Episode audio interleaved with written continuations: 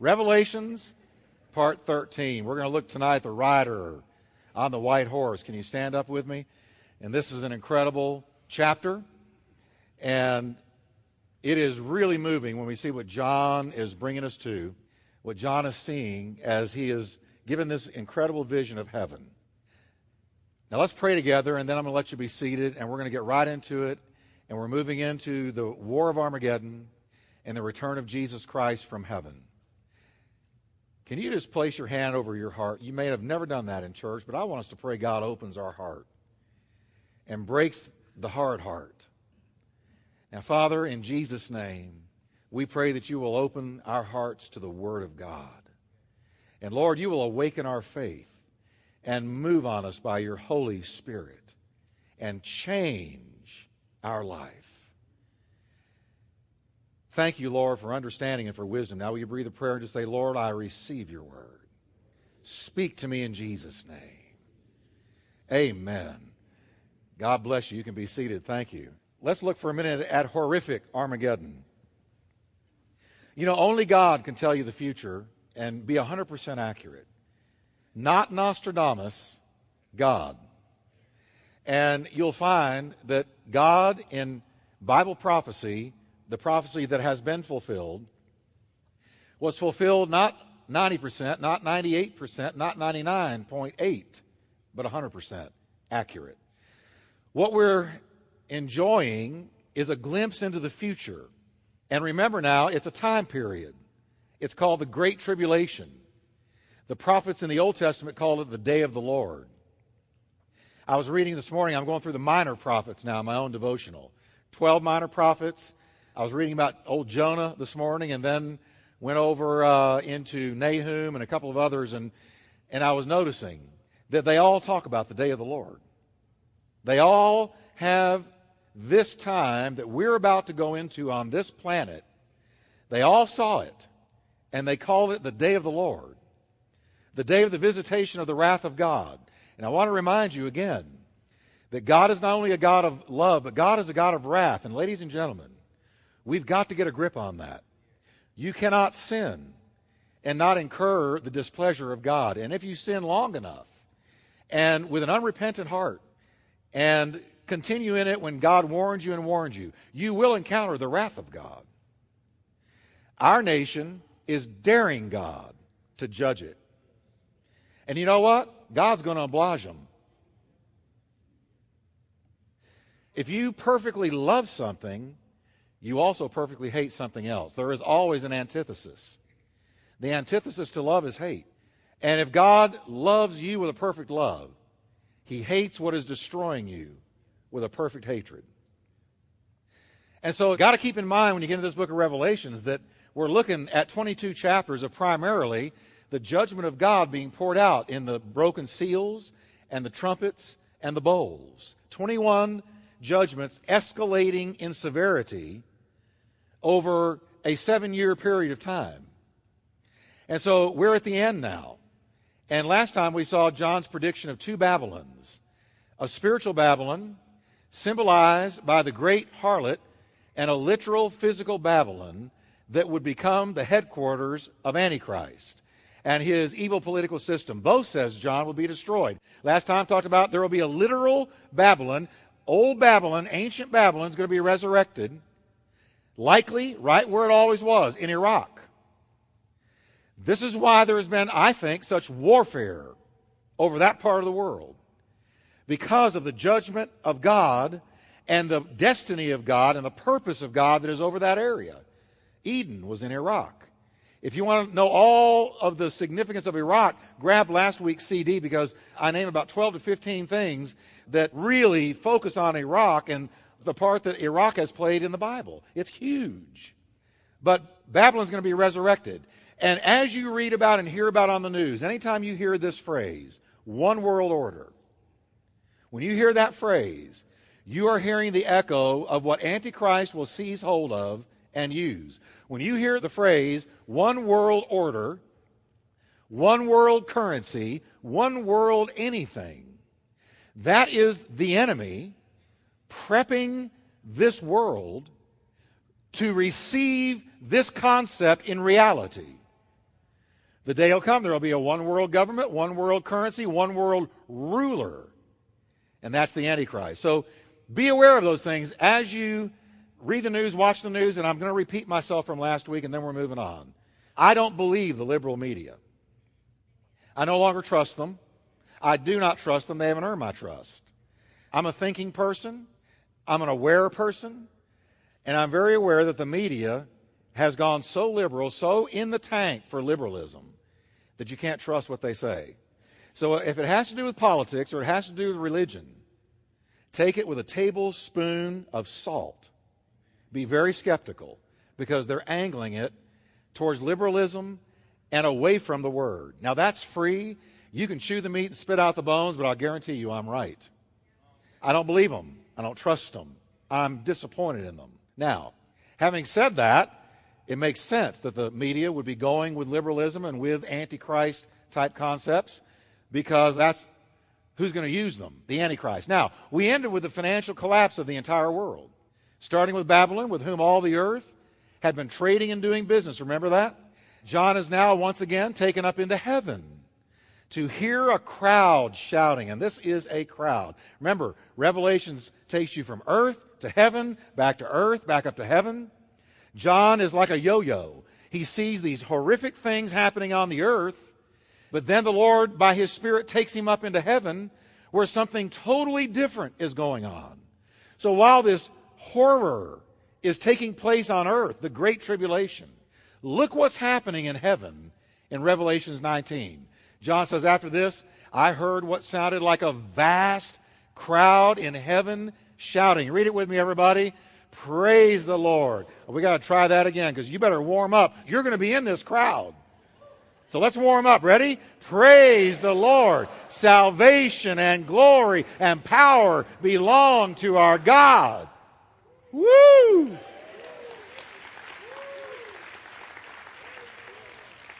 Well, let's continue because you're going to be saying it. His judgments are true and just he has punished the great prostitute who corrupted the earth with her immorality. He has avenged the murder of his servants. Hallelujah.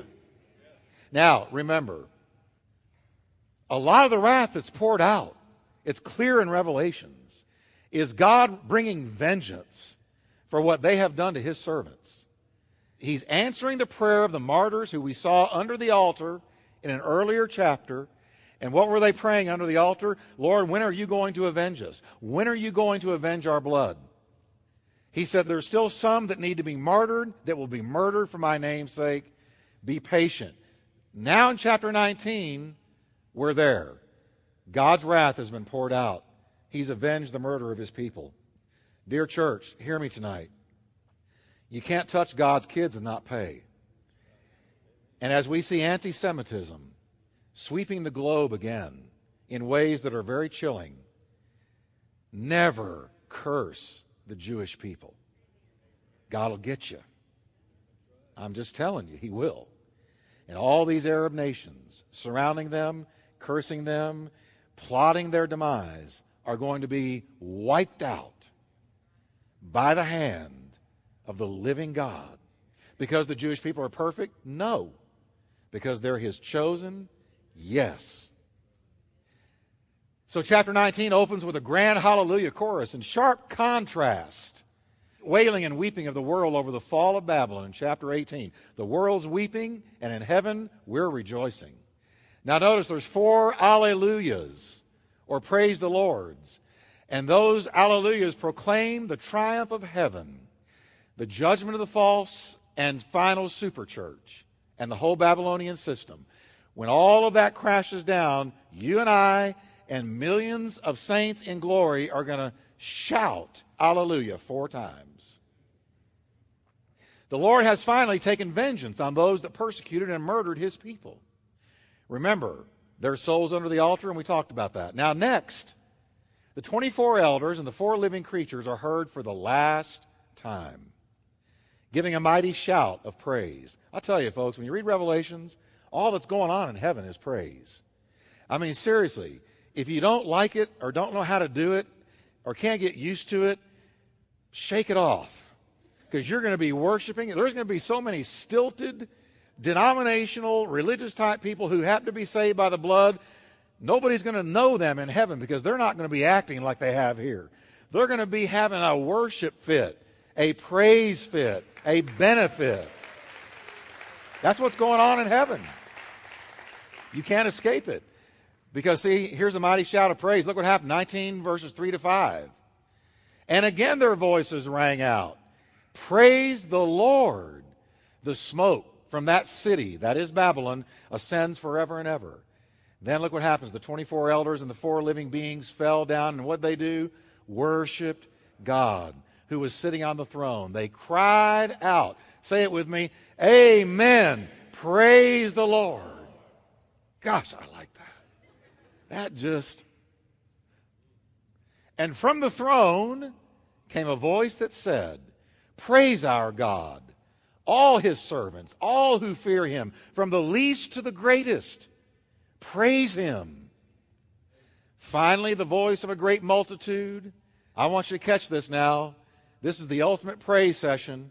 All of the redeemed of all the ages. Paul is there. Peter is there. Martin Luther is there. Wesley is there. Whitefield is there. Charles Spurgeon is there. The early church fathers are there. John is there. Doubting Thomas is there. All the redeemed of all the ages. Sound out the last what? Alleluia. And man, it says, and they proclaim the eternal reign of God and then proclaim the marriage of the Lamb. Verses 6 to 7 Then I heard again what sounded like the shout of a vast crowd. And John says it was like the roar of mighty ocean waves or the crash of loud thunder. So loud was this praise. Praise the Lord. We got to do it. Are you ready? Praise the Lord. For the Lord our God, the Almighty, reigns. Let us be glad and rejoice, and let us give honor to Him. Give the Lord a hand of praise tonight. That's good.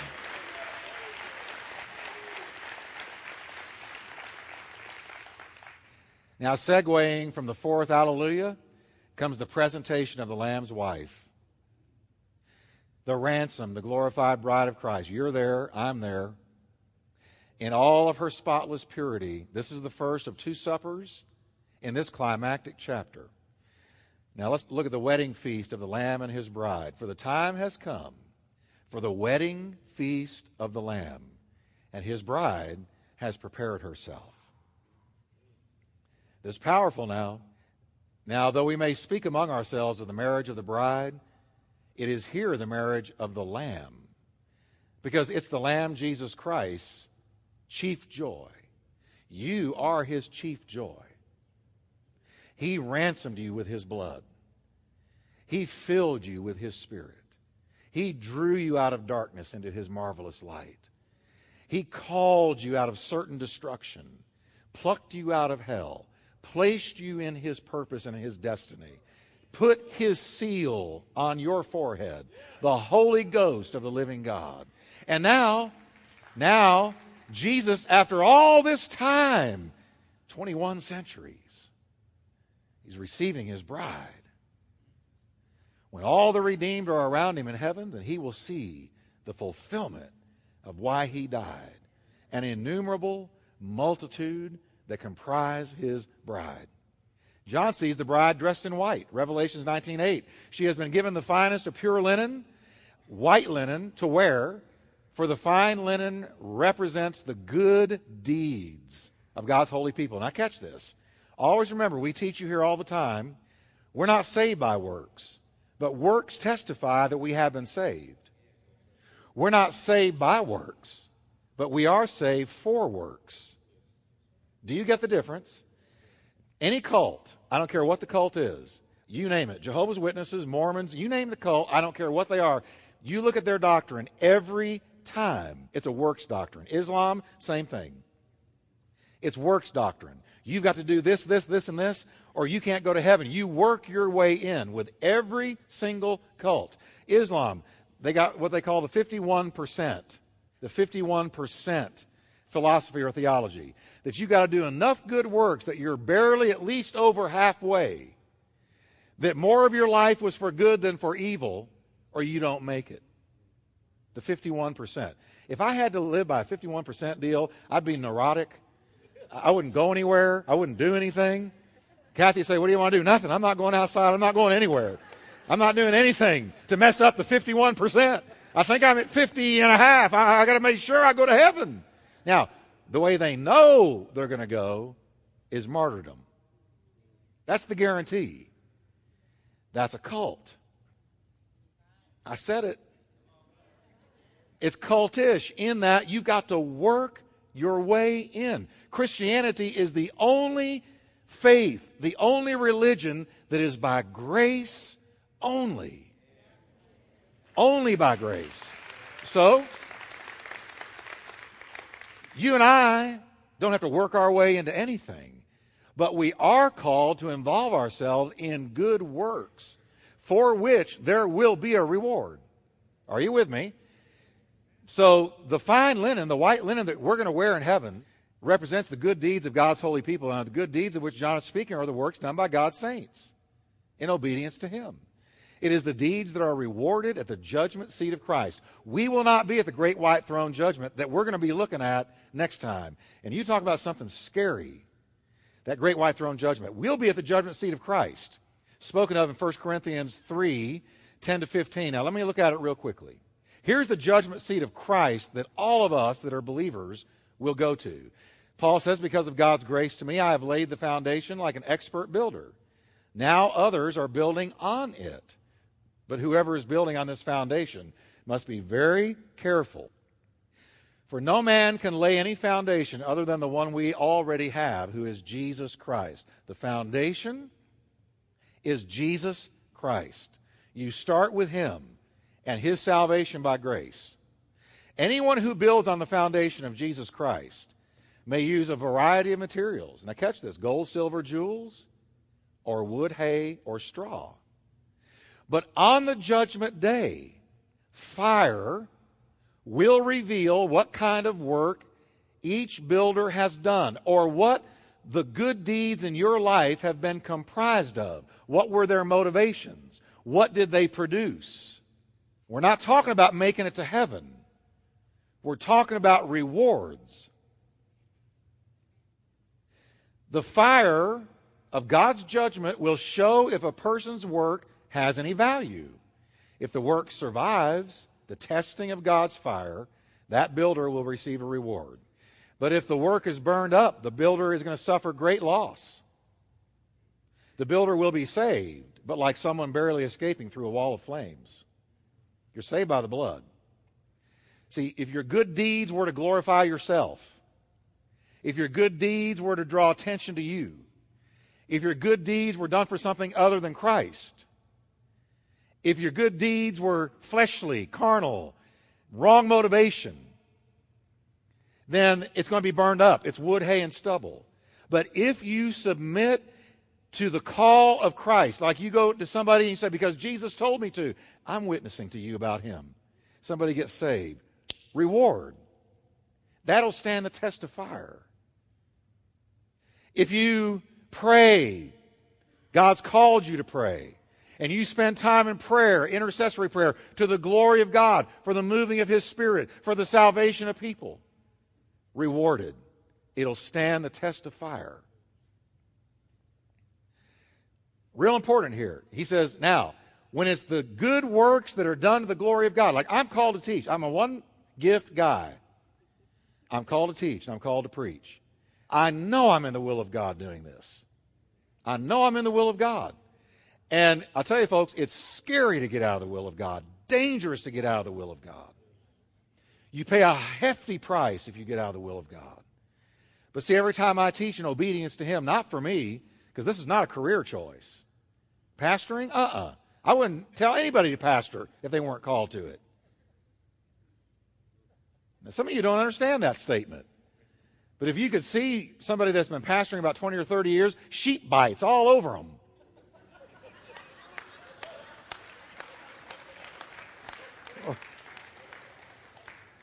I mean, and the attack of the devil on you, trying to mess you up.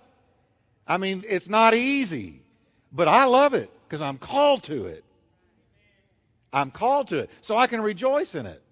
But I wouldn't tell, you know, somebody 19, 20 years old says to me, Pastor, what should I do with my life? I would say, you might want to consider pastoring for a career choice. Uh uh-uh. uh You better be called, dude. Called. All right. So the good deeds for which these saints in Revelation have received the reward of pure white linen are works done in obedience to Jesus Christ. So are you obeying Jesus in your life tonight? Are you obeying Jesus? Are you doing what you know He's called you to do? Are you walking with Him like you know He's called you to walk with Him? Do you have peace with God in how you're living your life out? Obey Jesus. The premiums are incredible. And look how it follows you into eternity. Look how it follows you. But look how it follows you. All right? Now, after the bridal banquet, the triumphant saints go forth to participate in the glorious appearing and the establishment of his kingdom. This is powerful. Now, who's among these saints? They're identified in Hebrews 12 23. Look what he says. Here's the saints that are there. You have come to the assembly of God's firstborn children, whose names are written in heaven. You have come to God himself, who is the judge over all things. And you have come to the spirits, notice, the spirits of the righteous in heaven who have now been made perfect. When you die as a believer, your spirit goes to heaven. Who is in this banquet? The spirits of those who have now been made perfect. These are the redeemed of this age, rewarded and glorified, now ready to be exalted with Christ in heavenly splendor. Guests at the marriage feast will include John the Baptist, friend of the bridegroom, that's what he called himself. The Old Testament saints and the tribulation martyrs. So who will be there? Who will be there? John the Baptist, the Old Testament saints, and the tribulation martyrs, and of course the redeemed church. The marriage feast will be a joyous celebration to honor the Lamb and the Lamb's wife in front of all of heaven. John is completely overwhelmed with this scene. The angel speaks to him again and says, Write this down. Blessed are those who are invited to the wedding feast of the Lamb. And he added, These are true words that come from God. You know what you are tonight, church? You're blessed because you have been invited to the wedding feast of the Lamb. So you better not say, I cannot come. You better not say it because you've been invited. And so when John hears these words, he drops to his hands and knees. Then I fell down at his feet to worship him. But the angel said to me, Don't worship me. I'm a servant of God, just like you and your brothers and sisters who testify about their faith in Jesus. Worship only God. For the essence of prophecy, watch this now, the essence of prophecy is to give a clear witness for Jesus. I want you to catch that. You want to prophesy? Witness about Jesus the essence, the core, the kernel of prophecy is to give a witness for Jesus. Anytime we testify about Jesus, we're prophesying. Glory to God. Now, next, John sees the glorious appearing of Jesus Christ. I mean, this is powerful. The likes of which the world has never seen. In verse 11, heaven opens up. A door from that heavenly and spiritual dimension where God reigns will appear. And from that divine realm comes the all conquering Christ.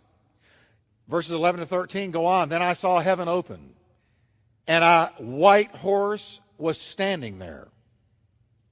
Its rider was named Faithful and True, for he judges fairly and wages a righteous war. Now let's be sure about who this is. Remember how he was described in the beginning of Revelations? Here it is again. His eyes were like flames of fire. On his head were many crowns. A name was written on him that nobody can understand except himself. He wore a robe dipped in blood, no doubt now, a robe dipped in blood, and his title was what?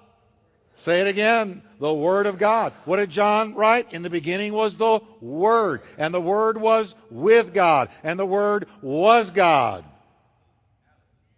This is Jesus on a white horse. Next, the redeemed of the Lord come into the picture. Revelation 19, verse 16. The armies of heaven, dressed in finest of pure white linen, followed him on white horses. Have you ever ridden a horse? How many of you have never ridden a horse? Stand up if you have never ridden a horse. Just stand up if you've never ridden a horse. Get ready, get ready, get ready, get ready, get ready. That's all I'm telling you. And I stole from somebody there, but you know, I just read that you're going to be riding one too. From his mouth came a sharp sword to strike down the nations. And he will rule them with an iron rod. He will release the fierce, what, everybody? Wrath of God, the Almighty, like juice flowing from a winepress. On his robe, at his thigh, now there's no doubt, was written what, everyone? King of all kings and Lord of all lords. This is the end of history, right here. This is the end of history. History is not going to end with men. It's not going to end with governments.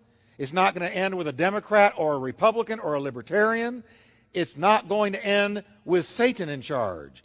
History ends with the appearance of Jesus Christ on a white horse with all the redeemed with him coming back to earth to shut down the war of Armageddon and establish his rule. That's where it ends. Now, notice that his names add up to six in connection with this majestic revelation. And another name, the Lamb, mentioned earlier in the chapter, makes seven names in all. Remember, I told you that the book of Revelation is a book of sevens seven spirits, seven vials, seven seals, seven bowls, 21 judgments, multiple of seven. Now here's seven again. Seven names for the Lord. Here they are. Read them with me. He is the Lamb, faithful, true, mysterious name no one knows but He Himself, the Word of God, King of Kings, and Lord of Lords. That's His seven names. Powerful. Now, this amazing event is the fulfillment of both Old and New Testament prophecies concerning Messiah's sudden and majestic coming in the day of the Lord. While the worst battle in the history of the world is being waged in the Middle East, Jesus is suddenly going to appear. This is when men will ask for the rocks to fall on them. It is a literal, personal, visible, physical, and spiritual return of the same Jesus who ascended up into heaven in Acts 1:11. It's the same event John described at the beginning in Revelations 1:7. Here's what he said, "Look, he comes with the clouds of heaven. And how many will see him? Everyone, even those who pierced him, that is the Jewish people. And all the nations of the world will mourn for him. Yes, amen. Amen. That's neat.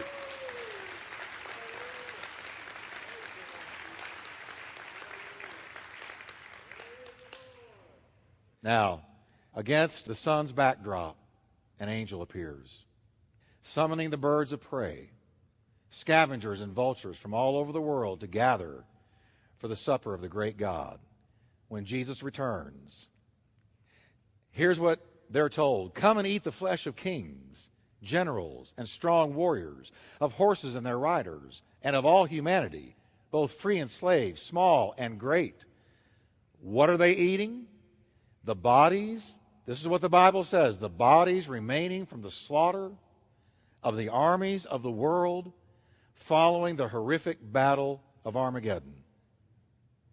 This gives us a glimpse into the terrible punishment, folks, from the hand of God on this final generation. It's going to be horrific, horrible, awful, stunning, and mind numbing. The kings of the east and the combined western forces of Antichrist have gathered in the valley of Megiddo for war. Remember the four angels who were bound at the Euphrates River in Revelations 9 13 to 16? Let's read it. Then the sixth angel blew. We're jumping back now to Revelations 9. I want to just remind you of these four angels. The sixth angel blew his trumpet, and I heard a voice speaking from the four horns of the gold altar that stands in the presence of God. And the voice said to the sixth angel who held the trumpet, Release the four angels who are bound at the great Euphrates River. Then the four angels who had been prepared for this hour and day and month and year were turned loose to kill one third of all the people on earth. And I heard the size of their army. This army will amass in the near future. It'll be Eastern armies. And it was 200 million mounted troops. They will gather in the near future for this battle. This massive army of 200 million men out of the east, along with the combined Western forces of Antichrist, will be on the verge of annihilating the entire human race. Madness will be ruling the world. Jesus warned in Matthew's gospel about this very battle. He said, For then there will be great distress, unequaled from the beginning of the world until now, and never will it ever be equaled again the worst of the worst, the unprecedented, the unspeakable. If those days had not been cut short, Jesus said, no one would survive, not a soul. But for the sake of the elect, those days will be shortened. Now, how will those days be cut short? By the sudden appearance of Jesus Christ. But amazingly, and this is one of the mind blowers of Scripture, the Antichrist and his forces and the kings of the east and their forces, when they see Jesus coming in the clouds, the Bible says in Revelations, they will join together. War makes strange bedfellows, they say. They will join together to fight the returning Messiah. That is insanity. If I'm seeing somebody come on the clouds on a horse, I'm on my face. I repent, I repent, I repent, I repent. I've been wrong, wrong, wrong, wrong.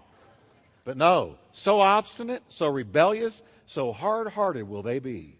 They will literally believe in their arrogance and their pride that they can fight the returning Messiah. Revelation 19 19, look at what it says. Then I saw the beast, that's the Antichrist, and the kings of the world, and their armies gathered together to fight against the one sitting on the horse and his army. King David prophesied of this incredible act of arrogance in Psalms 2. He said, Why do the nations rage and the people plot a vain thing? The kings of the earth set themselves, and the rulers take counsel together against the Lord and against his anointed, saying, Let us break their bands in pieces and cast away their cords from us. But what will God do? Read it with me. He who sits in the heavens shall laugh the Lord shall hold them in derision. He will speak to them in his wrath and distress them in his deep displeasure and his fury. The Lord quickly deals with them in Revelation 19 20. It doesn't take long. And the beast, the Antichrist, was captured, and with him the false prophet, the false spiritual leader. And by the way, Antichrist will be Gentile, false prophet will be Jewish. It says, they will be taken who did mighty miracles on behalf of the beast, that is the false prophet, and the Antichrist, will be seized. And what does it say? Both the beast and his false prophet were thrown alive into the burning, fiery lake of burning sulfur. Now, let me tell you something you may or may not have ever thought about. Nobody is in the flames of hell yet. Nothing is in the flames of hell yet. If you die without God, you go into Sheol. The place, it's like a waiting room for those that are lost. The lost, unredeemed spirits of people go there and wait. And what do they wait for? It says in Revelations, when Jesus comes back and the great white throne judgment arrives, death and hell, that is, Sheol, will spew up the dead that are in it and they'll be judged. And then they'll be thrown into the lake of fire. The first two to break open hell, that is, the flaming lake of fire, are the false prophet and the Antichrist. They're the first two. Right now, it burns with nothing in it. The Antichrist and false prophet are the first ones to break open the doors of hell. This fulfills 2 Thessalonians 2, verse 8. And then the lawless one, the Antichrist, will be revealed, whom the Lord will consume with the breath of his mouth and destroy with the brightness of his coming when he comes on that white horse. Then, it says in verse 21, their entire army, 200 million, and the forces of Antichrist were killed by the sharp sword that came from the mouth of the one riding the white horse. God is a God of love, God is a God of wrath. If you sin, you will pay consequences. I'd be lying to you if I. But what about grace? Grace forgives you. And sometimes grace will, will soften consequences, but you will have consequences. Now, if you're outside of Christ, you have no hope. When this happens, look at this sharp sword coming out of the mouth of the one who walked the shores of Galilee. And everybody sees him as sort of a first century hippie love child. Uh uh-uh. uh He was the Lamb of God first time, he's the Lion of Judah second time. And with words from his mouth, this gigantic, huge battle is stopped in an instant. And the birds of the air feast on the bodies slain by the words of Christ. say, well, Pastor Jeff, that sounds mean. It's totally just. Well, I don't like it. Well, Look what it says in Revelations, and the vultures all gorge themselves on the dead bodies. Is that not gross? Everybody say with me, gross. But it's going to happen. Now, the course of civilization, which by and large has rejected God and His Word, comes to a close. And a new era is about to dawn. Zechariah predicted what happened next, and we'll close with this. The Lord will rule the earth. Look what Zechariah wrote. Watch, for the day of the Lord is coming when your possessions will be plundered right in front of you. He's talking to the Jewish people. I will gather all the nations to fight against Jerusalem. This is during the Great Tribulation. The city will be taken, the houses looted, the women raped. Half the population will be taken into captivity, and the rest will be left among the ruins of the city just prior to Christ's return. Then look what Zechariah said. Then the Lord will go out to fight against those nations, as he has fought in times past. And on that day, his feet, Messiah's feet, will stand on the Mount of Olives, east of Jerusalem. And the Mount of Olives will split apart, making a wide valley running from east to west. Half the mountain will move toward the north and half toward the south. You will flee through this valley, that is the Jewish people, for it will reach across to Azel, not our Azel. I should have said Azal. Yes, you will flee as you did from the earthquake in the days of King Uzziah of Judah. And the Lord my God will come, and here it is again. Who's with him? All his holy ones with him. On that day, the sources of light will no longer shine, yet there will be continuous day. Only the Lord knows how this could happen. There will be no normal day and night, for at evening time it'll still be light. On that day, life giving waters will flow out from Jerusalem, half toward the Dead Sea and half toward the Mediterranean, flowing continuously in both summer and winter. He's talking about the millennial thousand year reign of Christ, the millennial kingdom, and the Lord will be king over all the earth. On that day, there will be one Lord. His name alone will be worshiped and not any other. Next time, we're going to look at Satan's doom because he's about to split into the lake of fire and the end of all history. That is the millennial reign of Christ. Let's stand up together, can we? Give the Lord a hand of praise. He is good.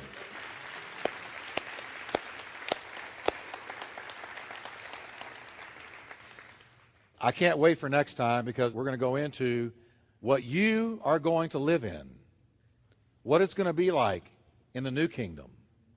And if you know somebody lost, you ought to get them here because it's going to be powerful. A week after that, I'm going to have an audio tape as part of the message. My all time favorite pastor, Howard Conatser, who died when he was a little bit younger than me. Can you believe that? He had a heart attack in the pulpit.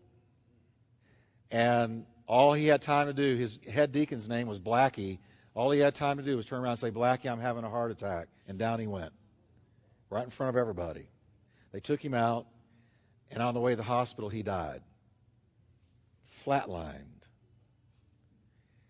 And they got him to the hospital and started jumping him, shocking him, trying to revive him.